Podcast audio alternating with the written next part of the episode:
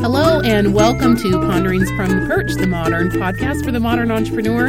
And this is Priscilla McKinney, and I have a fantastic guest for you today from across the pond. Welcome, Tim Hughes. Priscilla, thank you. Thanks for having me. Yeah, I, am amazed and excited about being here. Well, we had so much fun last time we were together, and it was the first time we met in person. So we had such a blast. I have been looking foreword to this all week. So, it, yeah, it's one of those strange things actually, because I meet loads of people on social. Um, I've just written the foreword uh, for someone's book, and, and I wrote in the forward the fact that I've known them for, for a couple of years, I know that they're, you know, I know that their husband, I know their children, um, and I know all kinds of things about them, but they're 12,000 miles away and I've never met them. Interesting. Whereas I, I, kind of met you, I mean, we, we met in London when you were over and we met at the Savoy. Um, and we had a lovely lunch, and and it was one of those things where, where we hadn't really sort of like discussed things on social for a long time, and then met. We kind of met straight away. So yeah, it was. But, but it was, was, a fun, fun session. Well, that was fun, and also you brought along um, uh, um, Adam with you, um, Adam Gray, and uh, he's going to be on our uh, podcast uh, later on in the year, and so we'll kind of get the we'll get the two bookends here. But you're right. Let's go back to the excellent, excellent lunch. let's yes. just let's just talk about that. You know, gone are the days where the marketers get to sit around and just have martini lunches all the time. But I felt like we brought we brought back the golden day for just a just a moment. It was lovely. yes, for those that don't know, the Savoy is a is a very um, old, what I would call old money hotel mm. in London, um, and it's Art Deco. Uh, and and they've restored it. They they had a big restoration of it a couple of years ago, and they've restored it to its original Art Deco splendor. So if you if you are an Art Deco fan, um, it's well worth just going there and um, paying the money to have a cream tea or something. Right or a fantastic lunch, whatever. Yes. With awesome people who actually want to talk shop about like the best things in our industry.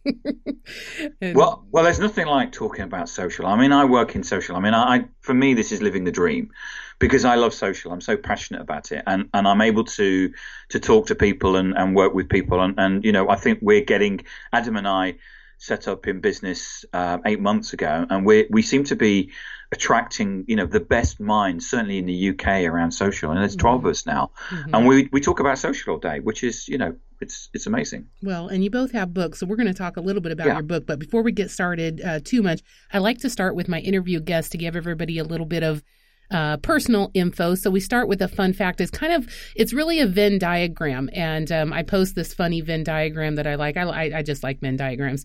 So over here on this side, these are the things that are exclusive to me. Over here, the thing that is exclusive to you and what we share in the middle. And so uh, obviously there's a lot of things that you and I share in the middle. And that includes all kinds of socials about being uh, LinkedIn uh, pros, about really understanding why and where. so we have a lot in common right there in the middle. But um, so give me a fun fact on the outside that I don't know about you and that I couldn't possibly have in common with you. Um, well, there's so much I share about my life on, on social that it would be it, it's kind of sometimes difficult to come up with anything. but uh, for those that don't know me, I'm I collect vinyl records, mm-hmm. and I have about two thousand. Uh, okay, top top three, top three. Is it possible? Oh, see, I, am I'm, I'm an old rocker, so anything by Led Zeppelin, and, and I'm happy really. So uh, nice. uh, yeah, we've got a whole load of bands coming over to to London in the summer. So Guns N' Roses and Depeche Mode and and and so my June and July are kind of booked out with with ruining my earring. I love it. Oh, who needs it anyway? yeah. Well, on one of my past episodes, uh, I talked with my producer about some of the top uh, music, and uh, Led Zeppelin definitely is up there for me. But uh, I mean, Freddie Mercury. What I mean, what? What else can you say? I mean, is that a voice that gets it for you? Well, he he. I mean, I really miss him. I I miss you know. I I listened to uh, Killer Queen came on the radio the other day, mm. and I mm. thought, you know, um, she keeps the Moet Chandon in a pretty cabinet. No, who would come up with lyrics like that? Mm-hmm. Only Freddie Mercury, and I right. miss that. Oh my um, gosh! Um, and, I went to see um, Queen with um, Adam Lambert um, about probably about twelve months ago, Mm-hmm. Um, and he is Adam is actually because he's he doesn't try to be Freddie. He is Adam. Mm-hmm. Um, but that was amazing, just hearing all this stuff live. It really was a sight to be seen, really. Well, you know, there are very few people who can figure out how to use the words Marie Antoinette in a song and still yes. pull it off in a rock venue, right? I know. I know. that is awesome. Well, here's my fun fact. I was talking the other day with a client, and, you know, we specialize in the B2B world with digital and social. And I was talking with a translator company, and it's so funny. A fun little fact about me came up, and I had to admit to them um, when I was a kid, I used to put little headsets on um, you know, like the ones you'd get from the reading programs. You remember these used to plug into tape recorders? You know what I'm talking yes. about? So they, yeah, you know, not yeah. what we're, you and I are wearing today. Yeah. not that fancy. But I used to pretend that I was a UN translator. so you know where maybe when you were growing up maybe you were thinking about being a policeman or a you know fire you know a, a fireman or something like that. I'm actually a DJ. oh, a DJ. That's what you. Yeah, yeah well, of course. that, complete, yeah, that completely yeah. that completely falls in line with everything for you. So yeah. Well, cool. Let's talk about um, the meat of, of what we want to do today because you are uh, um, just a wealth of information. I I have an issue sometimes with business books, and my basic issue is that most of them tend to be something you could have told me in eight pages, and yet you fluffed it out into 200 just so you could sell me a book, right? Yeah. Okay. I'm just going to tell you, I did not feel that way about your book at all. um, wow. Wow. It was, um, talk about like getting down to, it, it, it's an interesting mix of helping people think differently, change their mindset, and then helping them do differently. But I think people tend to just go, "Oh, this is a how-to book." Well, that's that's only one side of what needs to happen, and I think a lot of the things that you bring up in your book is yes, you you have techniques. That's certainly a, a piece of it, but I think that you deal with the issue of the mindset that needs to change along with those techniques. And I think that's a big key. So I'm just going to tell my readers uh, what this is, but it's social selling techniques to influence buyers and change makers. And that's an interesting concept I want to get into a little bit. Um, but let's talk a little bit about your day to day so people understand where you're coming from, what you're doing. And then I just have a few questions about, you know, where your finger is on the pulse of what's going on in social and business and certainly in some of the global companies you're working for. So um, let, let's start there. Why why this book? Why why did you why did you take the amazing amount of time that it takes to sit down and write it? And I will say you wrote it with Matt Reynolds, so I don't yes. want to leave him out of that completely. But why this book? Matt was somebody else that I'd met over social. And we we met up and we were having a, a, a coffee in London and we were getting tired with the the, the narrative around social and social selling and the fact that nobody was driving it forward. In fact, what we'd found was that the, the discussion about social selling had gone backwards, or that was our opinion. There was a lot of people that would kind of, yeah, I want to jump on the social selling bandwagon, and then they kind of went back to what their day jobs were, which was, you know, talking about prospecting or whatever, it, but but mm-hmm. kind of old school. And what we wanted to do was so drive the discussion about social selling forward and in the discussions that we had with the uh, publisher, Kogan Page, was that they went out and did some research and they said there's loads of books on um, uh, personal branding.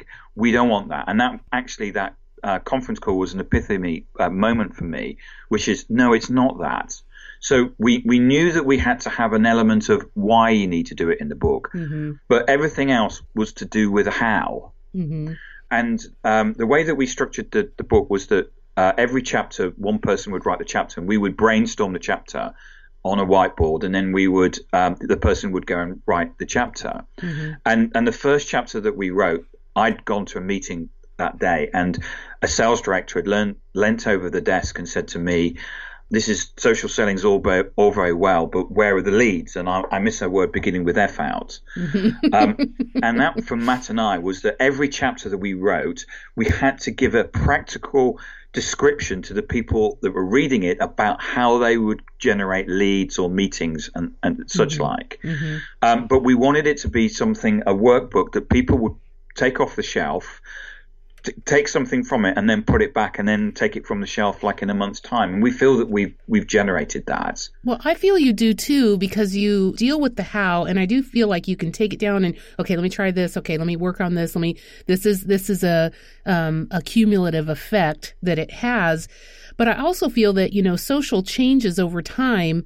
Um, and I do think some of the the principles that you've tackled in terms of changing people's mindsets about how to use it it basically has taught people how to think. It has that element to it. So as things change, I still feel confident that I can take these these concepts and still bring them into new new techniques or bring them into you know new channels and i mean you know how quickly everything is changing for us in social yeah it, does and and i and i think that the the book was published, you know, now t- about 10 months ago. Mm-hmm. And I still think it stands up. Mm-hmm. And I still see, you know, that there's certain, I agree with you, there's certain techniques that you need to master, which I think are, are probably going to be ones that are going to stay around for a number of years. Mm-hmm. You know, my belief in, in the, the fact that you need to create and can create influence, mm-hmm. the fact that you, we need to be working in communities um, or sometimes people would call that tribes. Mm-hmm. Um, and, and, I and I see that you know I I had an email about it today about you know working in tribes and, and the fact that as human beings we like to work as a collective and we've always formed groups whether it's uh, associations or, or, or, or, having meetings or whether it's scouts or there's, there's always we've always worked together as people right and there's always that one plus one equals three situation when we work together as teams. Mm-hmm. Um, and I think what we need to do is is take that into a marketing perspective and, and you know and work as communities and have customers and prospects that will work with each other um, for the common good. I know that kind of sounds a bit sort of like hippie and, and that, but it but it actually has business context. It does have business context, and you mentioned the first thing was that you know you were talking with people and they're saying well social's all well and good but where are the leads? And so those are some of the reasons why people stop you know trying this out. And so you know i'd like to hear from you what were some of the other reasons why people either failed or what are common reasons that people that you've seen that people give up on using social and using it properly and getting really to the point where it's it really has um a, you know it is producing something for them someone came to me recently and said you know was, talked about a particular large american corporation that had a social selling program and they'd given up and and I went, well, yeah, because you know, for the following reasons. One, they didn't get any buy-in from a, a senior level, mm-hmm. and and quite often that's because the, the people at the senior level don't understand social or haven't had it explained to them. Um, so immediately, what happens is that you have well-meaning people that will try and run some sort of social selling program, and because there's no none of this senior buy-in, it it kind of bumps along. Mm-hmm. Um, and then, you know, I, I wrote a, a, blog recently about how social selling was a bit like going to the gym, which was that, you know, you, you can read as many books as you want about getting fit and losing weight, but you can sit them reading them on the sofa. It doesn't actually change your your behavior. You know, at the end of the day, we all know that if we want to lose weight, we have to exercise and we have to eat less. Mm-hmm. um, oh my and, gosh! Don't spill that truth here. People don't want to hear that. Sorry, sorry. I know, I know that's a bit revolutionary.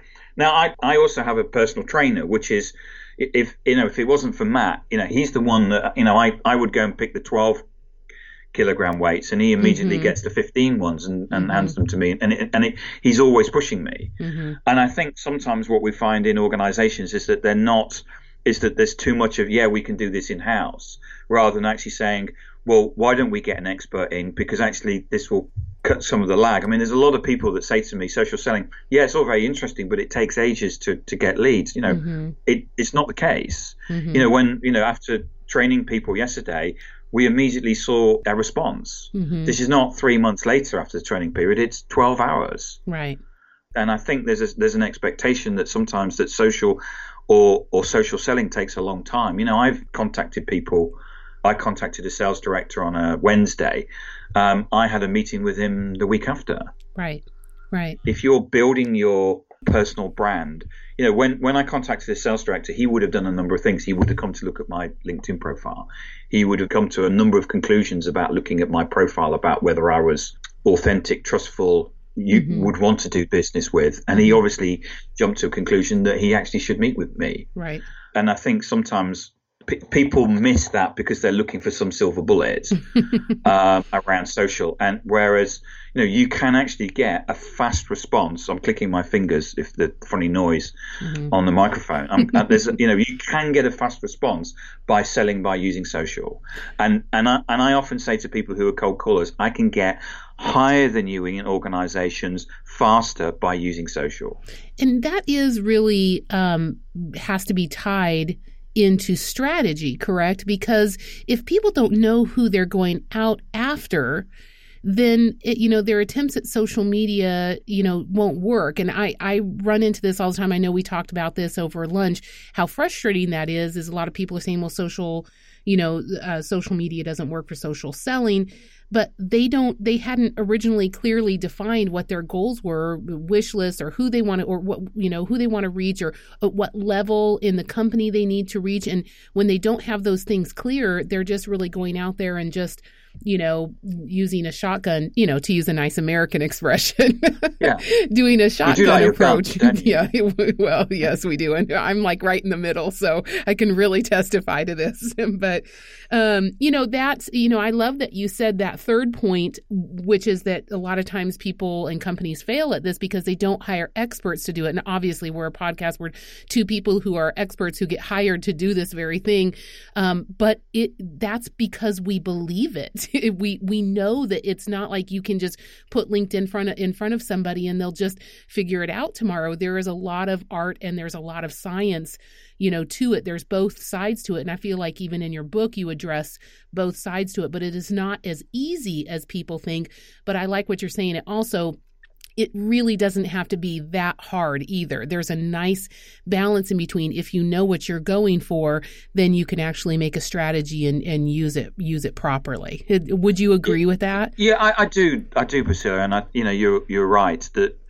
I guess it's like any prospecting or sales prospecting. You've got to do your research. Mm-hmm. I train a lot of people who are of a similar age to me, who who didn't grow up with social, and and really all I'm doing and really, all I'm doing in my book, as far as I'm I'm concerned, is taking everything that I learned in the analog world, which is, you know, I've been selling for 25, 27 years, picking that up and putting it into a, a modern social world. Mm-hmm. I kind of don't really see the difference. Well, there is a difference, which is that in social, I can do it faster and I can scale quicker and I mm-hmm. reach more people at less cost. Mm-hmm.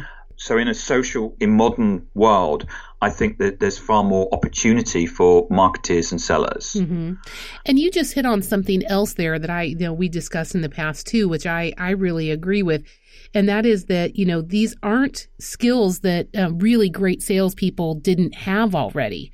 This is just a megaphone to great sales skills. So if you were very good a very good salesperson and very good at connecting with people and being genuine and being helpful in an analog world, this is now social selling is now this amazing megaphone for you. Scale quicker, reach more people, reach the right people quicker. I mean, talk about blowing through gatekeepers. you know, it's such an amazing tool. But I I typically have heard even from some people at our level, oh, it's a different person who, you know, does well on on the digital side of social selling and that does not ring true to me. The, the, actually, the people that I find are the best social sellers are people who are actually really good networkers. Mm-hmm. So that so the people that went to networking breakfasts or networking lunches mm-hmm. and, and went along with the business cards and swapped business cards those are generally people that I find are the best or tend to get it quicker. Mm-hmm. I mean, I, I train a lot of people in their uh, 20s that you would see as millennials in social selling. Mm-hmm. And that's quite often because people of that age see social as a as a social tool rather than a business commerce. Right. Thing. So you know, I'm you know, let's all meet down down the pub at seven o'clock on a Saturday night. And I've sat to you know train people around you know LinkedIn, and they go, well, I'm not really on LinkedIn. I don't really see it as you know, I, I'm I'm kind of you know Instagram and something else. Mm-hmm. Um, and and then when you show them the power of, of, for example, one of our guys, Alex, one of our LinkedIn experts, you know, he he wrote a, a blog about how learning golf and social selling was very similar. Mm-hmm. Posted that. Obviously, he's got a, an up to date, very uh, profile. Mm-hmm. and by doing that and contacting people, and obviously people coming and then looking at his profile and seeing that he knows his stuff, you know, we've got meetings from it. Mm-hmm. Yeah. Uh, and, and that is meetings, you know, within days. You know, it's the equivalent of, you know, this is really like using social as a as a cold calling replacement. I'm not mm-hmm. advocating that. I think we have to use uh, you know, in terms of prospecting, we need to use whatever prospecting tools we've got. But this thing about social and it takes a long time, it's it's a it's a myth. You're doing it wrong. Right, right. Well, I love that. Okay, you heard it here first. Yeah. well, let's talk a little bit about um, two things that you talk about in your book um, about the difference of influencing buyers and influencing change makers. So, give us a yeah. quick breakdown, uh, because I do find that. Um, a lot of people are focused on creating a plan around the buyer. But let's throw it from there. And I want people to understand where you're coming from, from the difference between buyers and change makers. Okay. Well, uh, I think sometimes as sellers, we get too we get too caught up in in how great we are as salespeople and, and, yeah. and forget the fact that actually this is a buying process. Mm-hmm.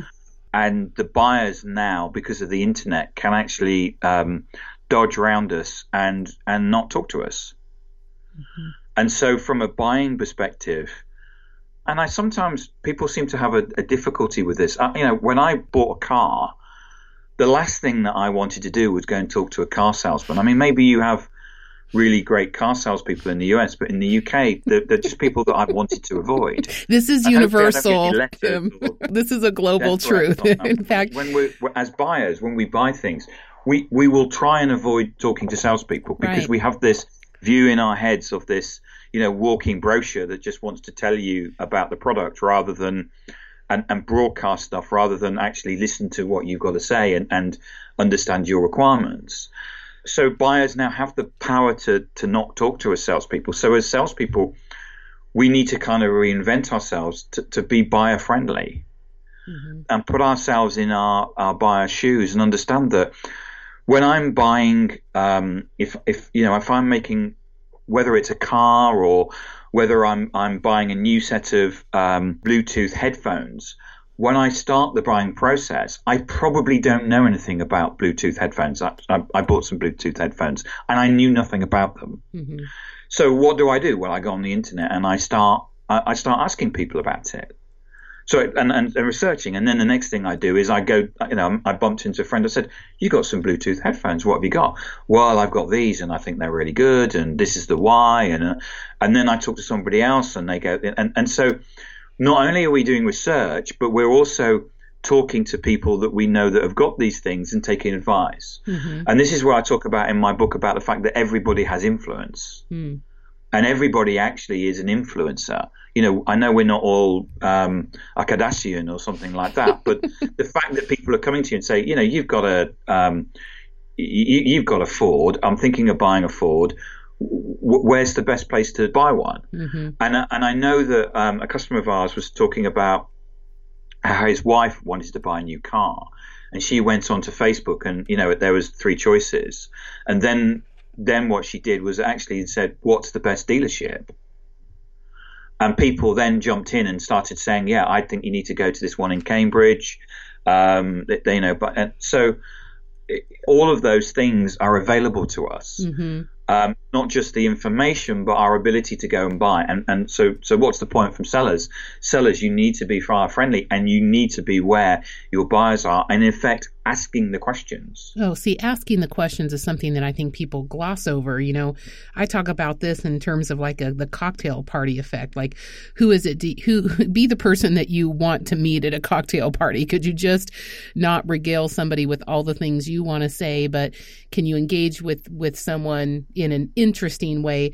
But specifically to what you're saying is that element of listening that does not happen a whole lot in the buyer seller dance, right? Yeah, um, we don't walk into cocktail parties and stand there the door, you know, and go, "Hi there, everybody, it's Tim Hughes, and I've got thirty percent off."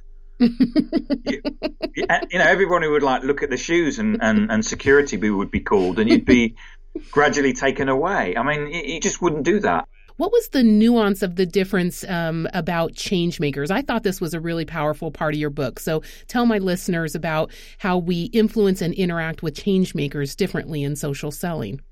Okay, so so first I need to explain what a change maker is. Perfect. So so we use some research that was created by Google uh, back in November 2014, and I still think it's very current.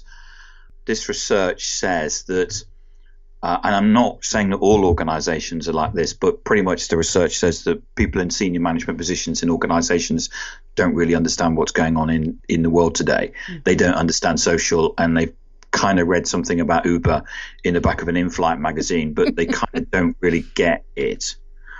And what they've done is that they've delegated not certain not not saying decision making but um, you know there'll be a decision uh, right we need a new telephone system and what they do is that they come out of the office and say right um, i want you to get a, a, new telephone system and and this type of person that they've they, they're now delegating things to is generally between the age of 28 and 35 now, I'm not being ageist. This is the, the mm-hmm. research, but it, it's important.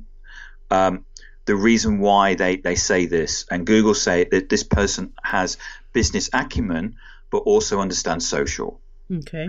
And Google say that there was a transformation that took place probably about 20, I think it's probably nearly 30 years ago, which happened in society that, that we probably don't realize, realize that happened, which is text messaging the thing that changed society with text messaging is that it's a very cheap, easy way to ask questions. Mm-hmm.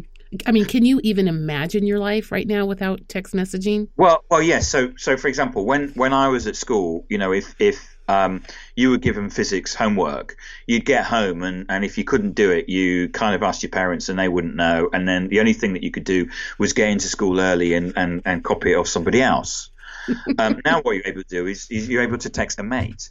Mm-hmm. And so we have this whole group of people that are used to in society asking their networks questions. Mm-hmm. And, and that's really one of the things that has changed, which, which we don't really talk about. We, we talk a lot about, as I said earlier on, buyers going on searching on the internet, but there are also people going on and asking questions. Right. And, th- and this type of person that we call the change maker is in, in sales, we always said that we needed to have what we would say was an internal salesperson, which is still the case. But now, in most sales situations, we're probably selling something that an organization has, has already got. Or in a situation that when we're, what we're selling requires that organization to change in some shape or form. And this particular person, uh, this change maker, is someone that we need to seek out. Now, they're not like the internal salesperson, which kind of that wants your solution and kind of goes along with it and and wants to be your friend. In fact, when you go to have the meeting with this change maker, you will probably find that this person gives you a difficult meeting. Mm, wow. Because what they're looking for is whether your solution will change and whether they want to promote your solution, which they're going to run their career off the back of, etc., etc., exactly. and use a lot of internal internal capital to support it. So when they, you know, so often what happens is you go for a meeting and go, "That was terrible," you know, that slide deck that we used was waste a waste of time. They tore it apart. It's only because they're trying to protect themselves, mm-hmm. and often salespeople think that that's a bad thing. A, a, bad meeting is a bad thing, rather than actually a bad meeting can actually be a good thing. Yeah, and that's about understanding really like who is this person trying to impress and what what what is the stake they have in the game. It is very different from the person who ultimately may choose to buy or not, but without getting an audience, you know, with this change maker, you cannot in many situations you cannot get to the you know the final decision. It, it, it it's it's a very nuanced piece of i think could be a massive massive uh, difference of success on social selling if people just understand how unique this change maker position is.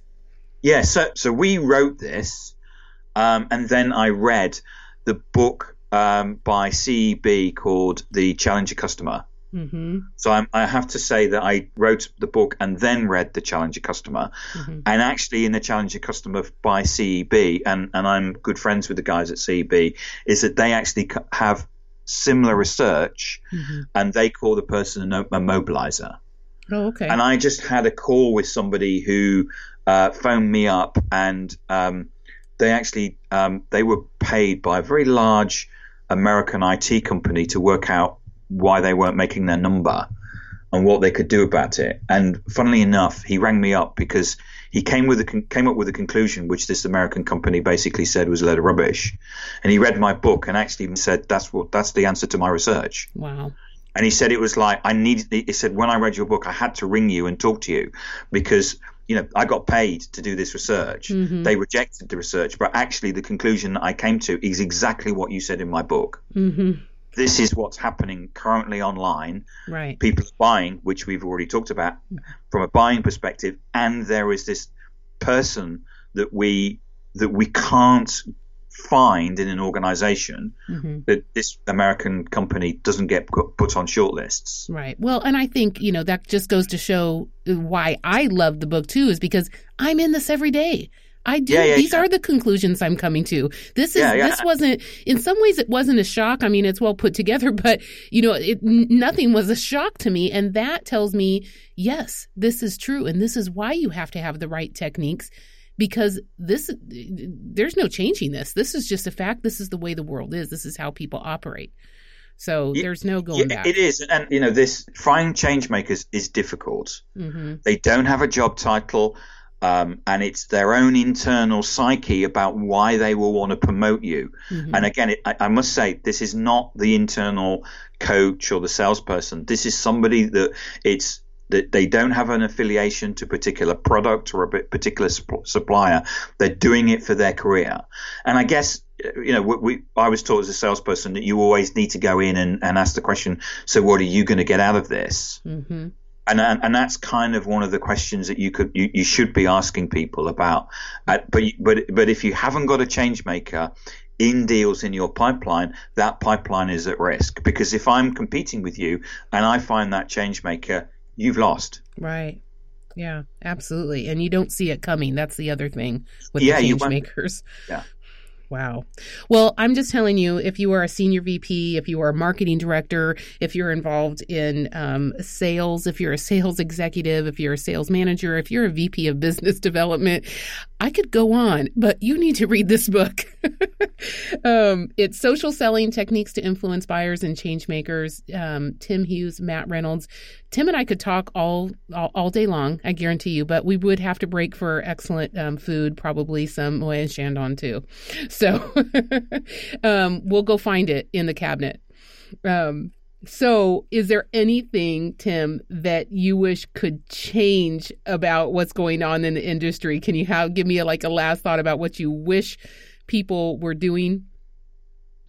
Yeah, I, I, socials is just just a transformational, uh, a, a, massive transformational uh, technology. I mean, we as an organization think it's, know, we've had transformational technologies in the past like Steam and, and, um, and we think that transformation is, is the thing that's really going to define this decade, mm-hmm. um, more than things like artificial intelligence. I, you know, there's some research that just came out that there are now more people on the world on the internet than not on the internet. Wow.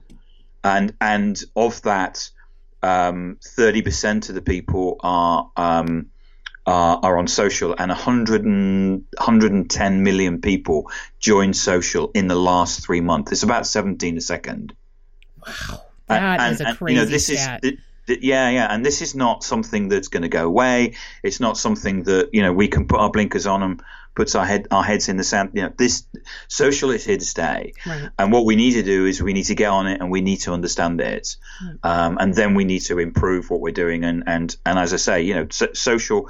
If you're in sales, you need to be on social, and you can you can get meetings and you can accelerate your pipeline by being on social. I love it. So tell my listeners uh, where they can find you, how you like to connect, and I know you're you're a prolific tweeter. I, I, am, yes. So on Twitter, I'm Timothy underscore Hughes. So T I M O T H Y underscore Hughes, H U G H E S. you should be able to find me on LinkedIn. I'm Timothy Hughes or Tim Hughes, and and uh, you know, please contact me. Please um, connect with me. Please follow me, and I'm always open to having conversations. You know, if you connect with me, then you know, have a, let's have a chat. You know, if you buy my book, and and, and I hope you do. Uh, there is a part in the book where I actually ask you to send me a, selfie. Mm-hmm. Um, you know, let, let's start a communication. There are people, um, lots of people that I have friendships with, um, where we we've talked about the book and, and we have discussions and we have calls and, and all kinds of stuff. So, you know, it, it, there isn't some sort of pretense or something like that. I, I love the engagement and I love the conversations. And please reach out and connect with me. Well, I can vouch for that because that's exactly what I did. And I, I forgot there, you know, when you mentioned that about the selfie thing, um, also you, I remember that in reading the book, we discovered that you and I are a big fan of word swag. So we are, yes. that was unusual. You know, I don't usually find people who are, are as um, enamored with it as I am. So that's awesome. Well, Timothy, thank you so much for being on the podcast. I can't wait till I'm in London again and we can, you know, let's go check out some other swanky place. Yeah, we should do that, Priscilla. Right. Yeah, it's been fantastic. Thanks for having me on. I, it, you know, talking about social, I'm living the dream. I love it. Let's all live the dream. Yeah. Hey, this is Priscilla McKinney with Timothy Hughes um, for the Ponderings from the Perch, the Little Bird Marketing Company podcast. This has been a modern podcast for a modern entrepreneur. Hope you've gotten a lot of great value out of it today and have a great day.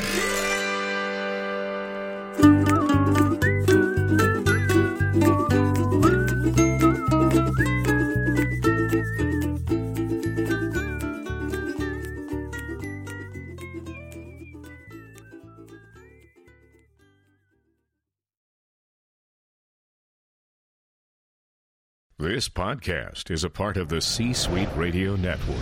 For more top business podcasts, visit c-suiteradio.com.